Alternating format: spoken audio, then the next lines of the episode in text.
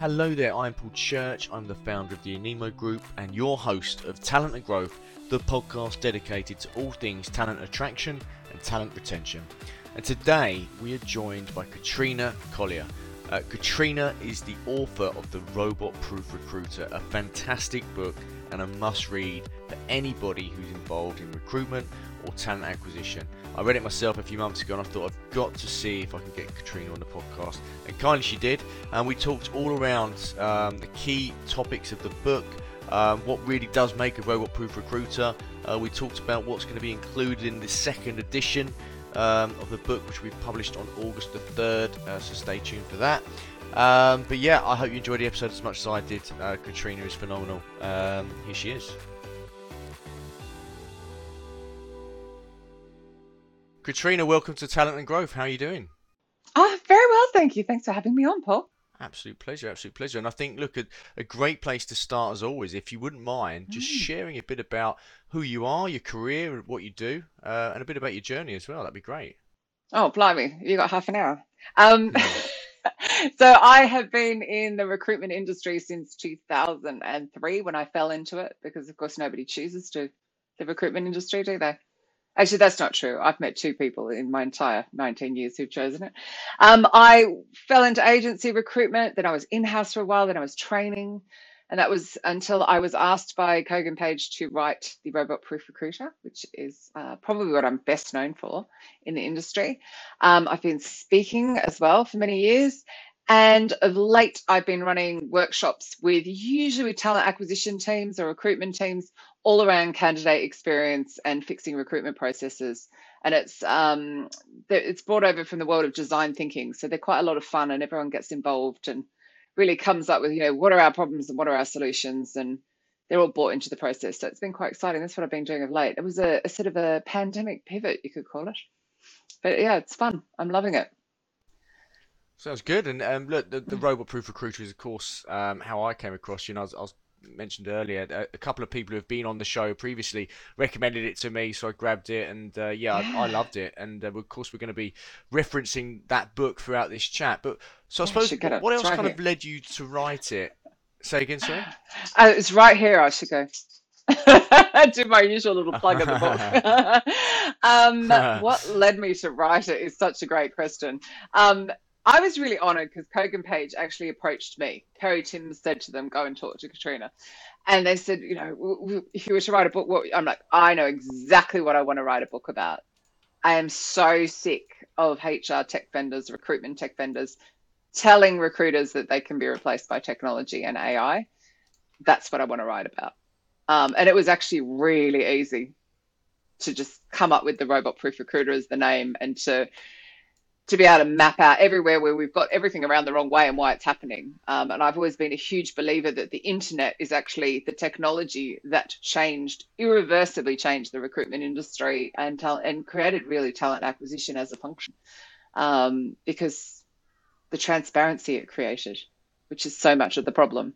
Um, the fact that you know people can get access really easily and they can see your reviews really easily. So how we're treating people is a problem. So I wanted to sort of talk about that. But it was quite amazing as I went through writing it is how much bigger recruitment has become because of the internet as well.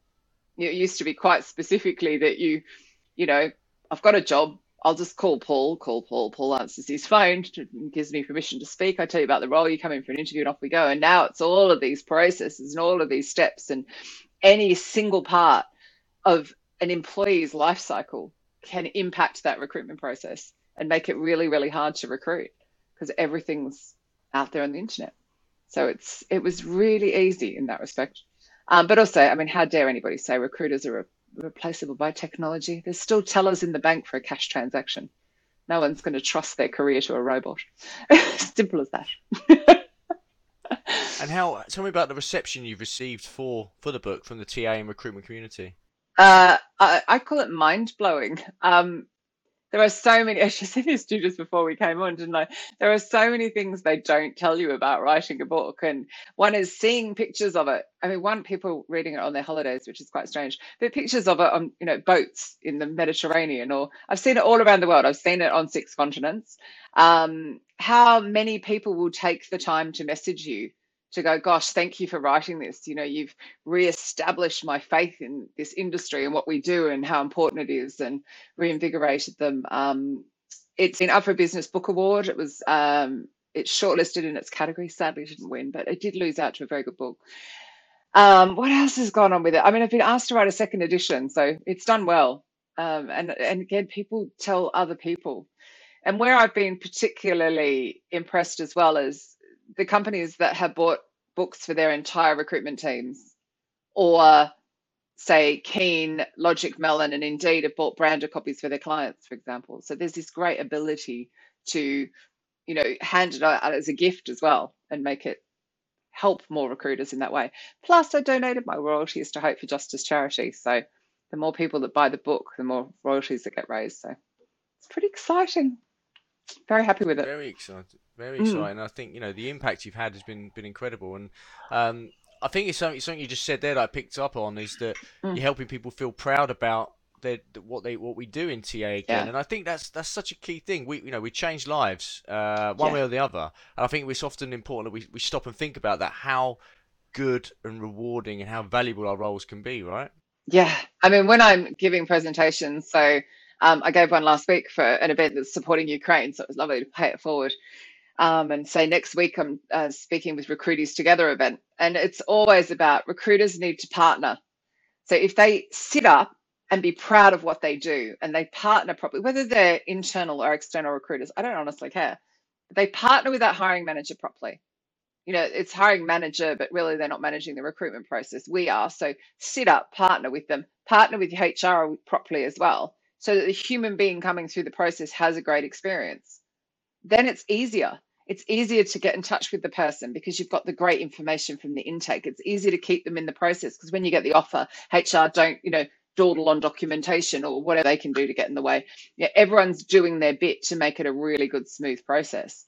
Um, and then rejecting people properly as well, which is also an important part. But it's all that we play with people's lives and i think we need to remember that that you know if we get it wrong someone could end up homeless. You know there's so many people that are only a couple of paychecks away from being out in the street. So we have to remember that. And that means start with that proper intake. Start properly partnering with your hiring manager so that the rest of the process is smooth.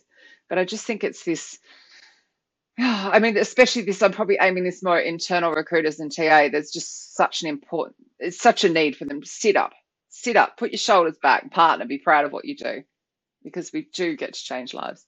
And we've all changed lives as well. You know, I can think um, a couple of people, um, Martin Medforth and Niall McDonough, who's still now, and we're talking 2004, five, who will still say, You changed my life. You know, one I got back into work, and the other one I got on a different career trajectory. And it's like they'll still thank me now. And you're like, Wow, that's a long time later to still be grateful that's because what we do is so important. Hundred percent, and that's lovely. And and I suppose if we let's delve into it a little bit, then what what what is what's wrong with recruitment and talent acquisition in 2022, in your opinion? Oh God, where do I start? Um, LinkedIn recruiter? No. Um, wow. It, there. I mean, there are unfortunately so many things. I think there is. It's it, it's funny because there's just so little training and I think it all comes back to that. There's, you know, the people that bring in the people aren't invested in. And that's crazy because the people make the company succeed. So whether again, whether you're staffing or, or uh, talent acquisition, it doesn't matter. You need to develop yourself. You need to be the best recruiter you can be.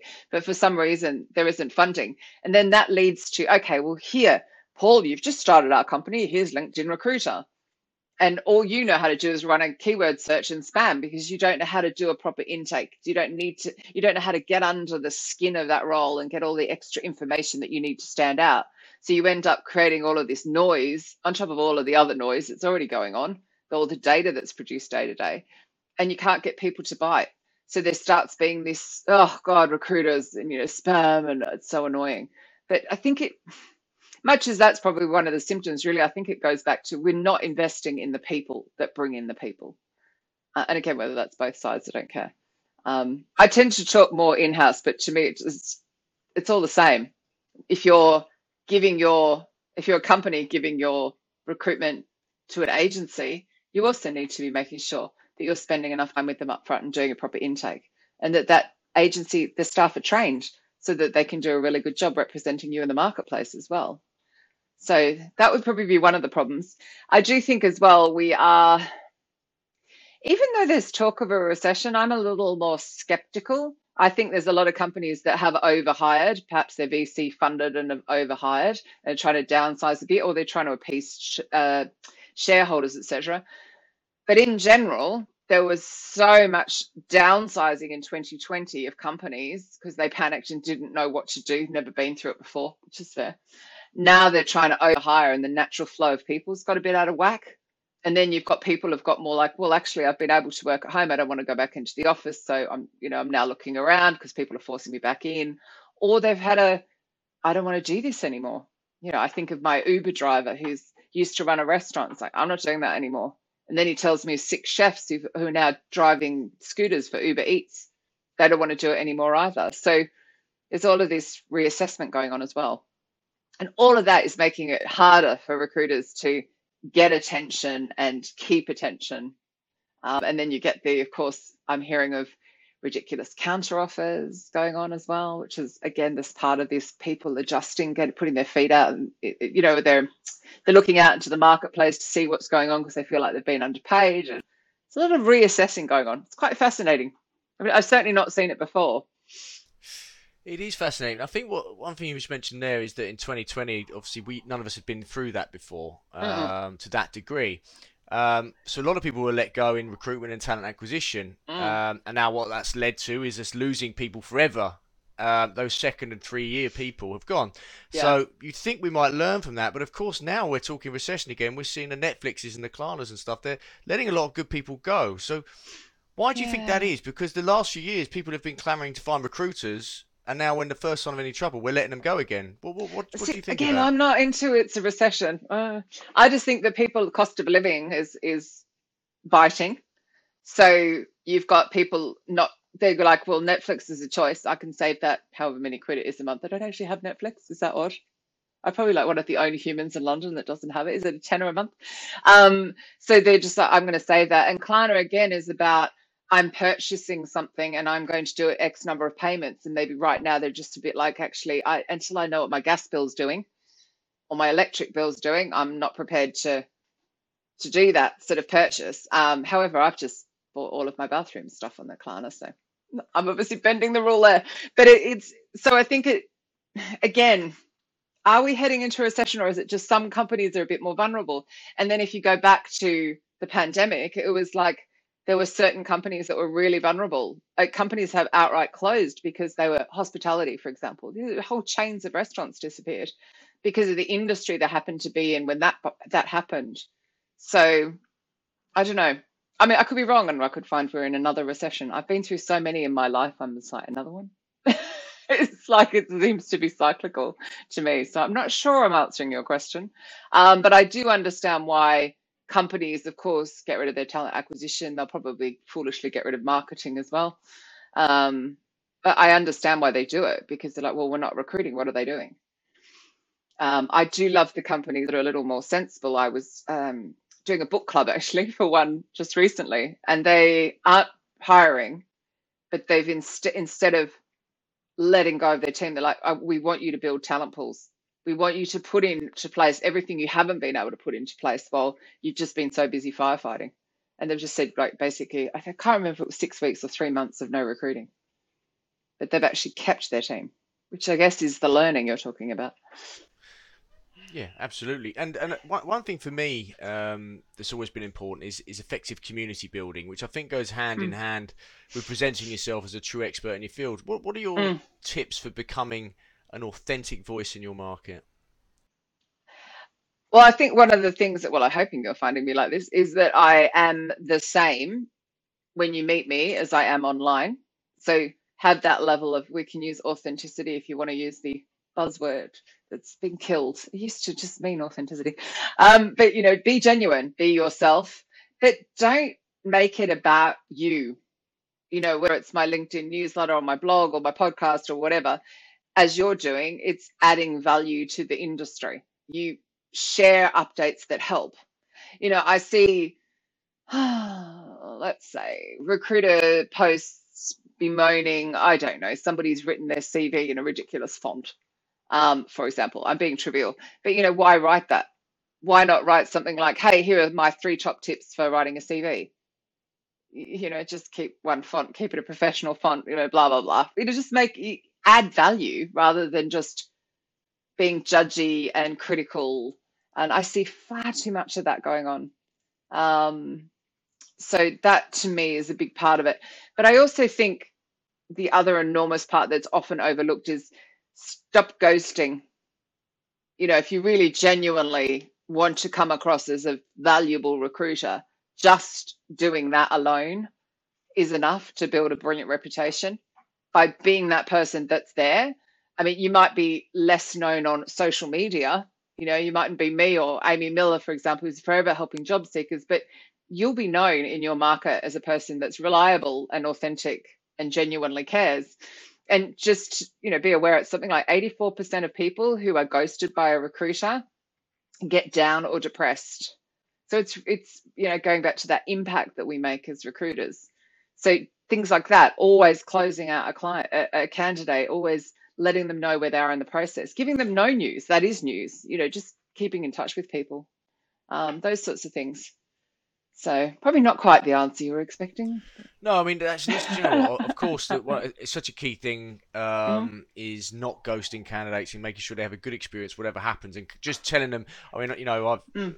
I, I, very rarely get uh, negativity when I tell someone they haven't got the job. I tell them mm. why. I tell them what happened, and they they're mm-hmm. grateful. And uh, uh, yeah. so I think it's a really key point you're saying around the, the actual the mental health aspect of it. Um, those who don't do it, I've not actually heard it put like that before. It's very interesting.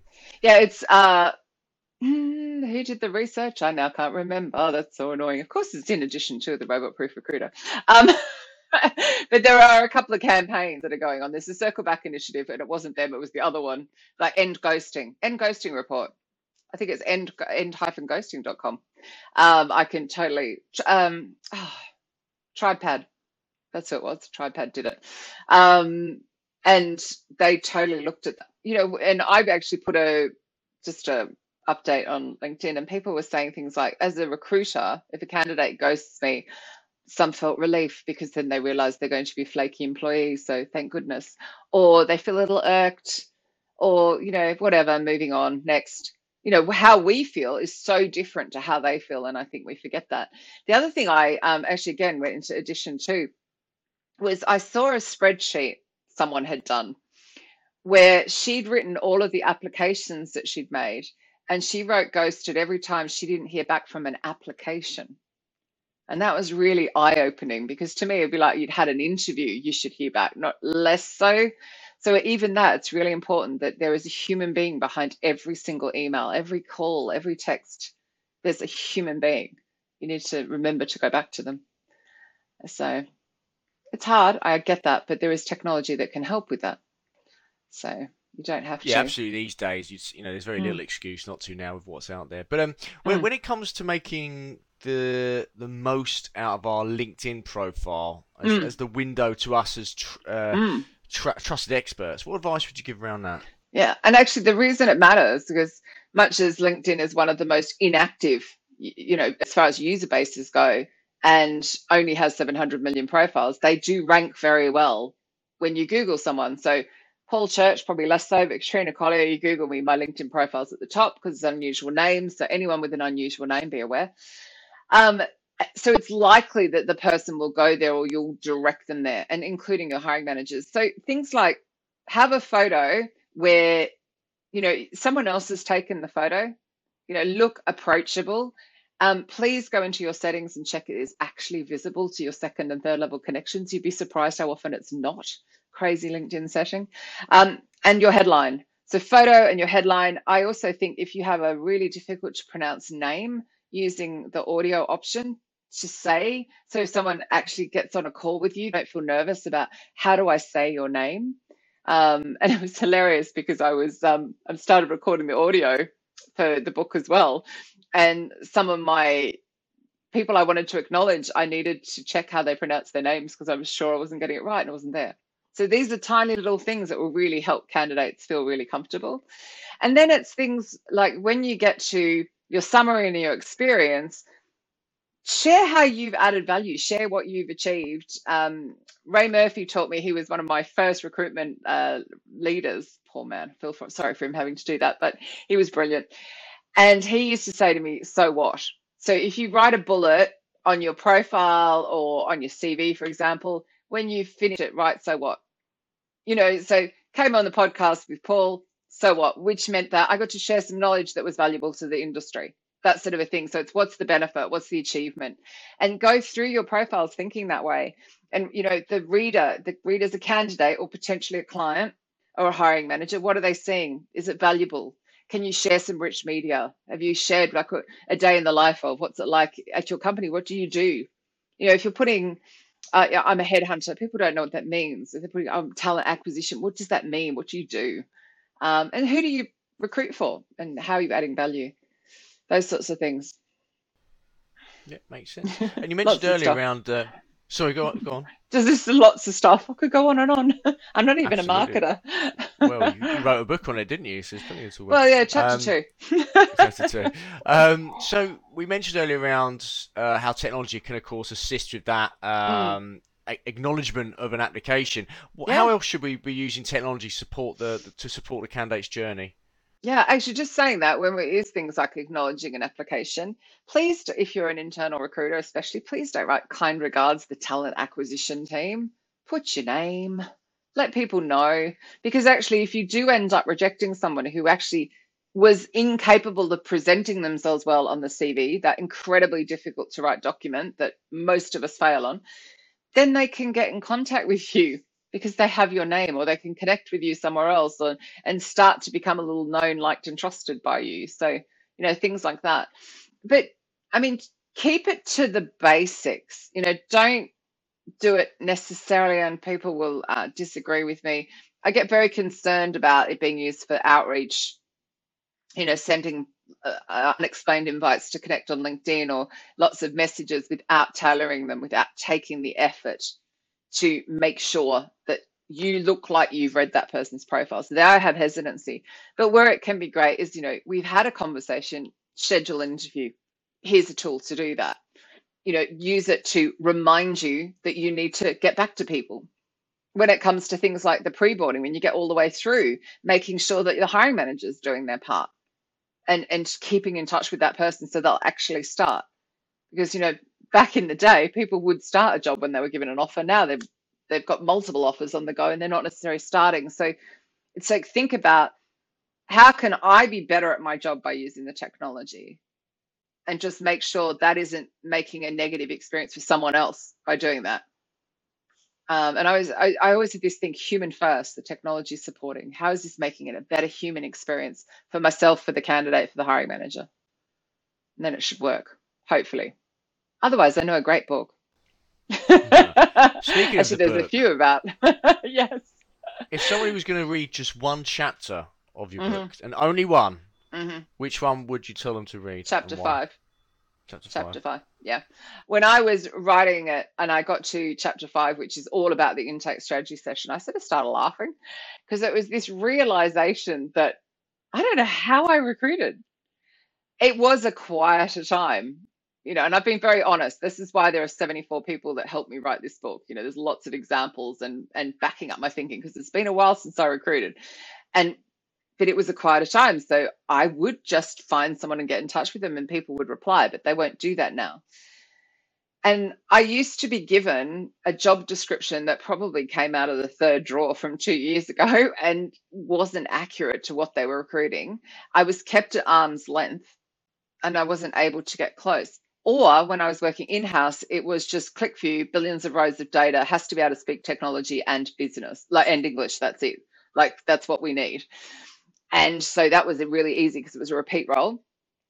But it was wow, this world now, you need to really get under the skin of a role. You need to know, and it's it, by the way, I should say I crowdsourced this. This the, the the wisdom in there from Steve Levy, Maisha Cannon, and Tanji Pettis around managing your hiring managers and doing that intake. It's just dynamite. And it's talking about like understanding your marketplace, understanding your reputation, your your competitor's reputation, DEI, all of those things. and then the role itself like what is it really?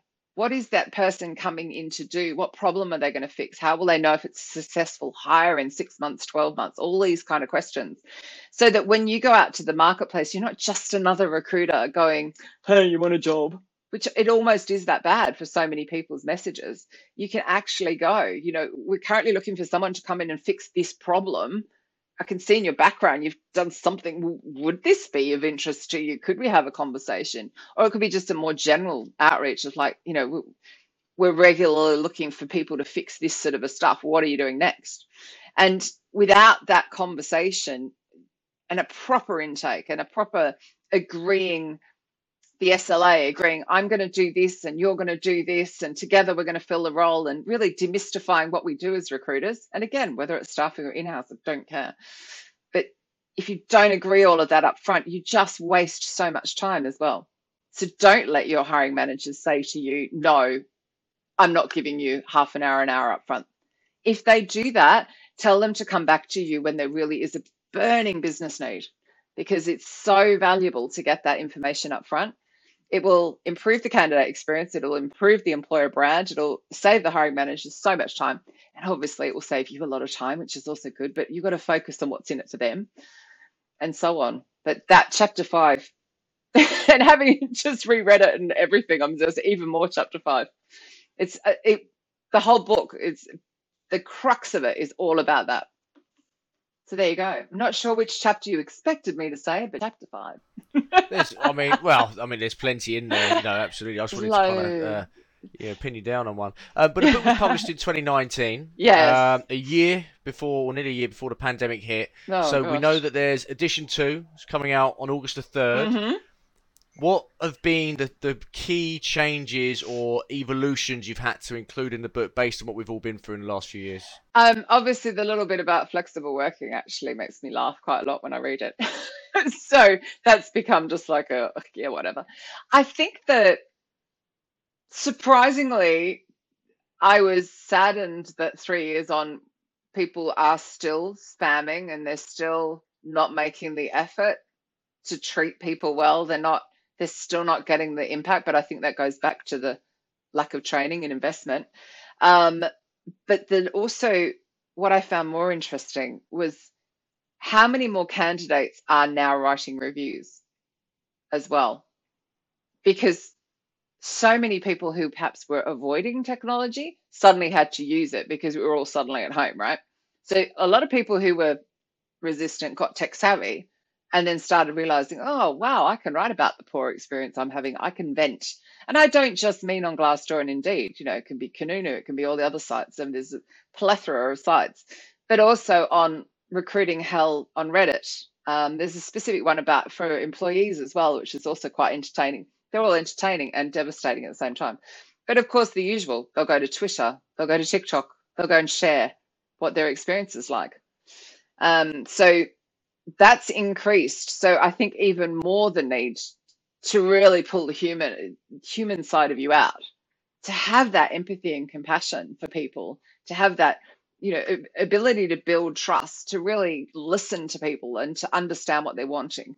And to really what we should do, I feel as recruiters, is to be Switzerland, you know, to be neutral, to be like I'm sitting in the middle. Again, whether you're in-house or agency, it doesn't matter. But that's my job is to you know make match the my client or my hiring manager with that candidate. So it's really making sure that you're doing that well. And a lot of that so much of that is that human side. Um, what else has changed? I just i just think it's just harder across the board. Probably when i wrote this i was aiming it more at technology and health sector. And now it's like it could be hard to recruit anybody. It could be hard to recruit recruiters. And it's still hard even with some of the downsizing so those recruiters will be snapped up in a heartbeat. Absolutely. So. And on recruitment, on recruiters yes. rather. So most people get into talent acquisition or recruitment. They start in agency still. Most people start yeah. in agency, and then they may end up in TA or whatever. Yeah. So let's just let's let's let's focus on the agency side for a moment. Yeah. Do you believe it's possible to train new agency recruiters 100% remotely? And if so, how? Or what's the best way? wow, there's a question. Um,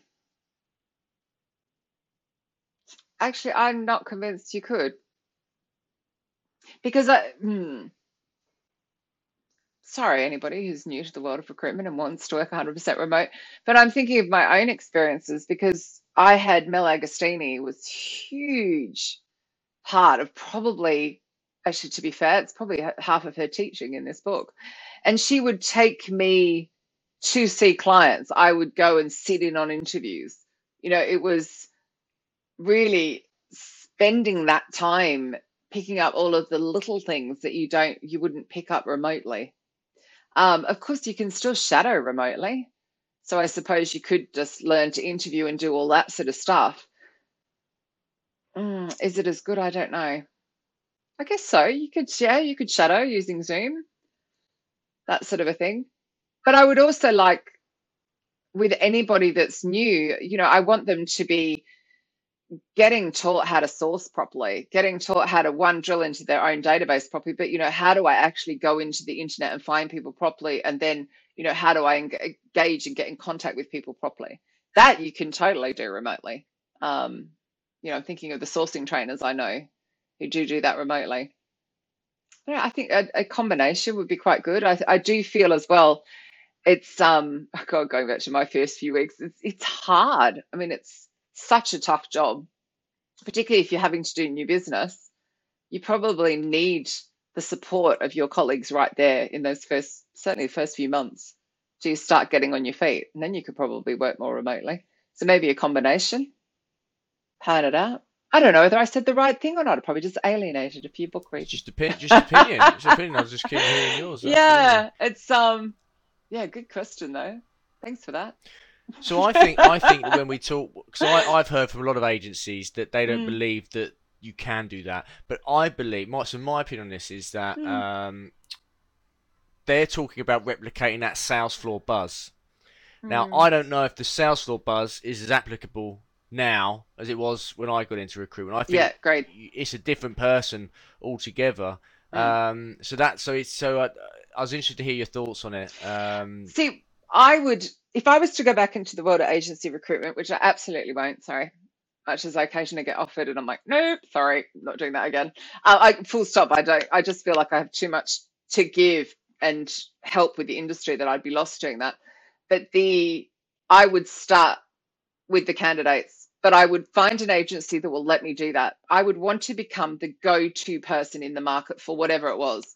Um, be careful. So I'm technology background. So say you pick PHP, make sure it's not the future COBOL.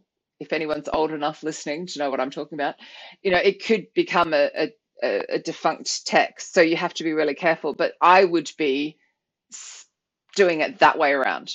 I would be talking to candidates getting under the skin of it, hopefully getting some developers to explain what they actually do. I mean, that's the joy of being in-house. You can go and sit with the team and say, sorry, what is this stuff? What do you do? And really, you know, understand it. But I would be doing that. And that's how I would be opening doors. Like, oh gosh, I was talking to this recruiter, Katrina Collier, she really knows the stuff. But that's slower. That's a slow burn. It's not going to be. But then how can you cold call these days? I mean, how do you get somebody? They don't have desk phones you can't do like back in the day where you rang by accounts. I'm chasing an invoice. Oh, no, I was after Paul. Why have you put me through to accounts? yeah, I mean the cold call.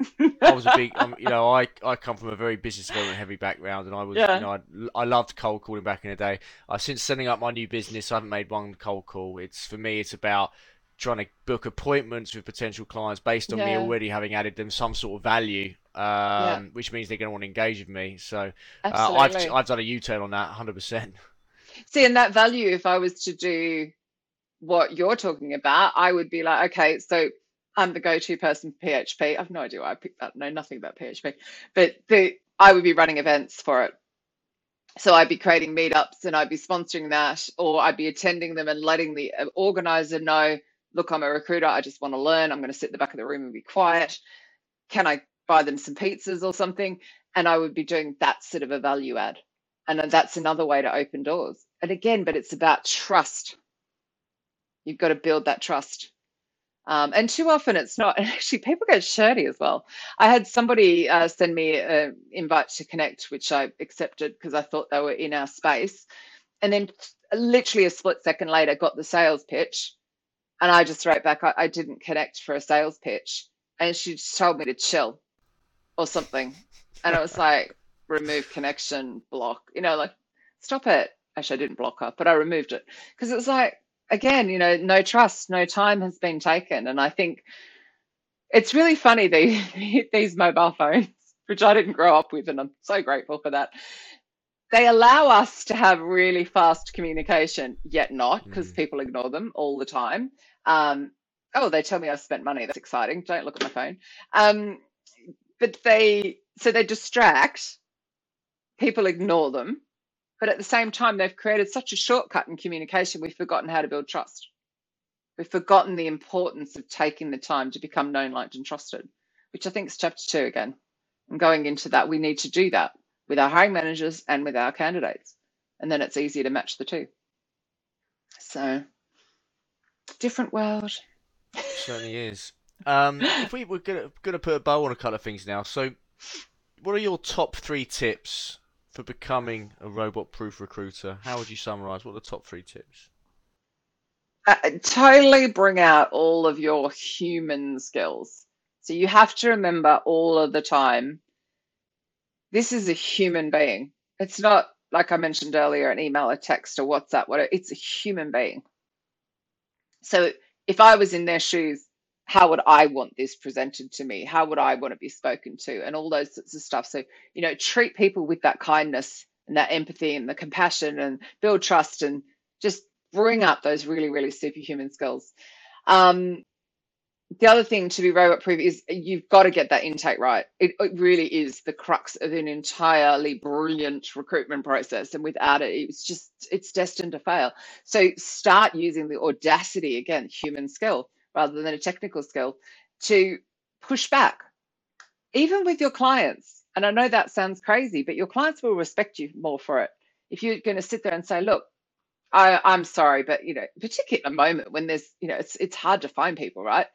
So it's like, look, if you're not going to give me the almost the je ne isn't it? That that under the skin stuff about the role, I can't help you with this. I'm here to help you with this, right? I, I don't want to waste your time. I want to save your time, so I need that time up front. So it's like had that audacity to push back. Uh, what were my three things on being robot proof? And I, I guess lastly, just uh, step through the entire recruitment process, whether you're agency or in-house. I want you to go through every single step and just work out if you're creating obstacles. I still see posts from people who go, somebody got in touch with me and then they expect me to jump through their ATS, which is like six steps of, you know, refilling in my CV and passing a psychometric and doing whatever. Just stop it. Cut the noise out. Oh, can I add a fourth? Yeah. Please, please advertise the salary on the job. I just, I'm so fed up with this. I um friend who's a recruiter was looking for a new job and she she couldn't believe what this company she just wanted to know what the salary was. And she had to answer three questions and then they said oh you've passed to get to the next stage. Um, and then there was another 20 questions and she still hadn't spoken to a human being. She's like i just want to know what the salary is. Because if the salary is not enough i'm not going to proceed am i? And it was just like stop stop that. If you're not going to put the salary on it allow somebody to get through to you immediately to find out what it is. Because it's just it's it's money it's fundamental we all need to know what money it is before we waste anybody's time um, so that would be a big one as well that was a fourth snuck one in no, I like that. I agree. It's a big talk. It's a big talking point right now as yeah. well. I think, I think the challenge of it is, is actually that's just the small, the small problem because the bigger problem is companies don't want to do it mm-hmm. because internally they mm-hmm. haven't got transparent sal- salaries, so they've got to fix what's going on on the inside before they can yeah. fix what's going on the outside, right? Yeah, absolutely agreed. However, all of those people are now out shopping for counter offers. You know, it, it really is amazing how many people are just doing that. Um, by the way, if you do think someone is sh- uh, uh, counter shopping, this is from Barbara Bruno. This is also in the book because counter offers weren't such an issue when I wrote it the first time. Um, ask them really early, like I would do in the screening call, if you were your boss, what three things would you change? And if they come back with salary, you know, benefits, etc., all money related, then you know they're shopping for a salary. But if they come back and go, oh gosh, I wish we could change this process, or I'd run this project this way, and they start talking about, you know, things that would improve the company, different processes and stuff, then they're genuinely looking for a job. So it's quite an interesting one. Great question. So yep, love that. Love that. that's happening. Um, totally stolen. Yeah. She'd make a great guest. That's fine. You credited. You credited. I always credit. Always, always, always. Yeah, absolutely. Final question: Where are we going in talent acquisition over the next five years? What does the talent the acquisition? so say? you mean hmm. in-house? Oh gosh, yeah. third edition. Oh, barely got over the second. Um, um, just watch out. Like truly, watch out. I, I'm very excited. What's going on in there? Um, the development of talent intelligence, um, real talent pipelining. Not all, like obviously these are companies of a certain size that can do that. Um, but yeah, watch out. If you're sitting there thinking that they just CV shuffle, they're not. They don't do that. That's definitely not what happens inside companies. They are that well, the companies that are really sensible are you know funding a lot of training a lot of improvement and process improvement you know human sides are training up all the soft skills and all that kind of stuff to make the team really good. But they're developing and I, I love watching it you know actual sourcing functions. So people that just spend time finding the people and, t- and talent pooling them. You know you've got your 360 recruiters obviously. There are even like talent business partners coming along. But the talent intelligence side is also really interesting um, and any that are also creating bonds with like the workforce planning so they can start being proactive, not reactive. That's also really exciting. So yeah, watch this space because I think for not all companies, because the companies are going to do the usual thing of let's not fund the people that bring in the people because that would be smart. Um, but the ones that do and see actually, gosh, you know, they really are the people that decide the fate of the company. Then that's going to be interesting. So I, I can't wait to see it. Wonder if I'll still be in the industry though. Did you say ten years? Wow. You'll get pulled back in, I'm sure. I might retire by then. um, look, Katrina, look, it's been a pleasure sitting down with you today. Um, I'm sure you, people may want to reach out uh, to you just to pick your brain on things. What's the best way sure. for people to contact you if they do? Um, well, Google me. I'm everywhere. Um, the the website's katrinacollier.com. Very complicated that. Um, LinkedIn. If you do though, I love a personalized invite to connect on LinkedIn. So tell me that you heard me here. That always is wonderful to hear things like that. Um, but yeah, anyway, I'm on all of the socials except TikTok because I'm just too old for that. me, me, too. Me too. Yeah, yeah. Um, There's nice a definite demographic. I'm not in it. Same. Thanks so much for being a part of Talent and Growth. Really enjoyed it. Thanks, Paul.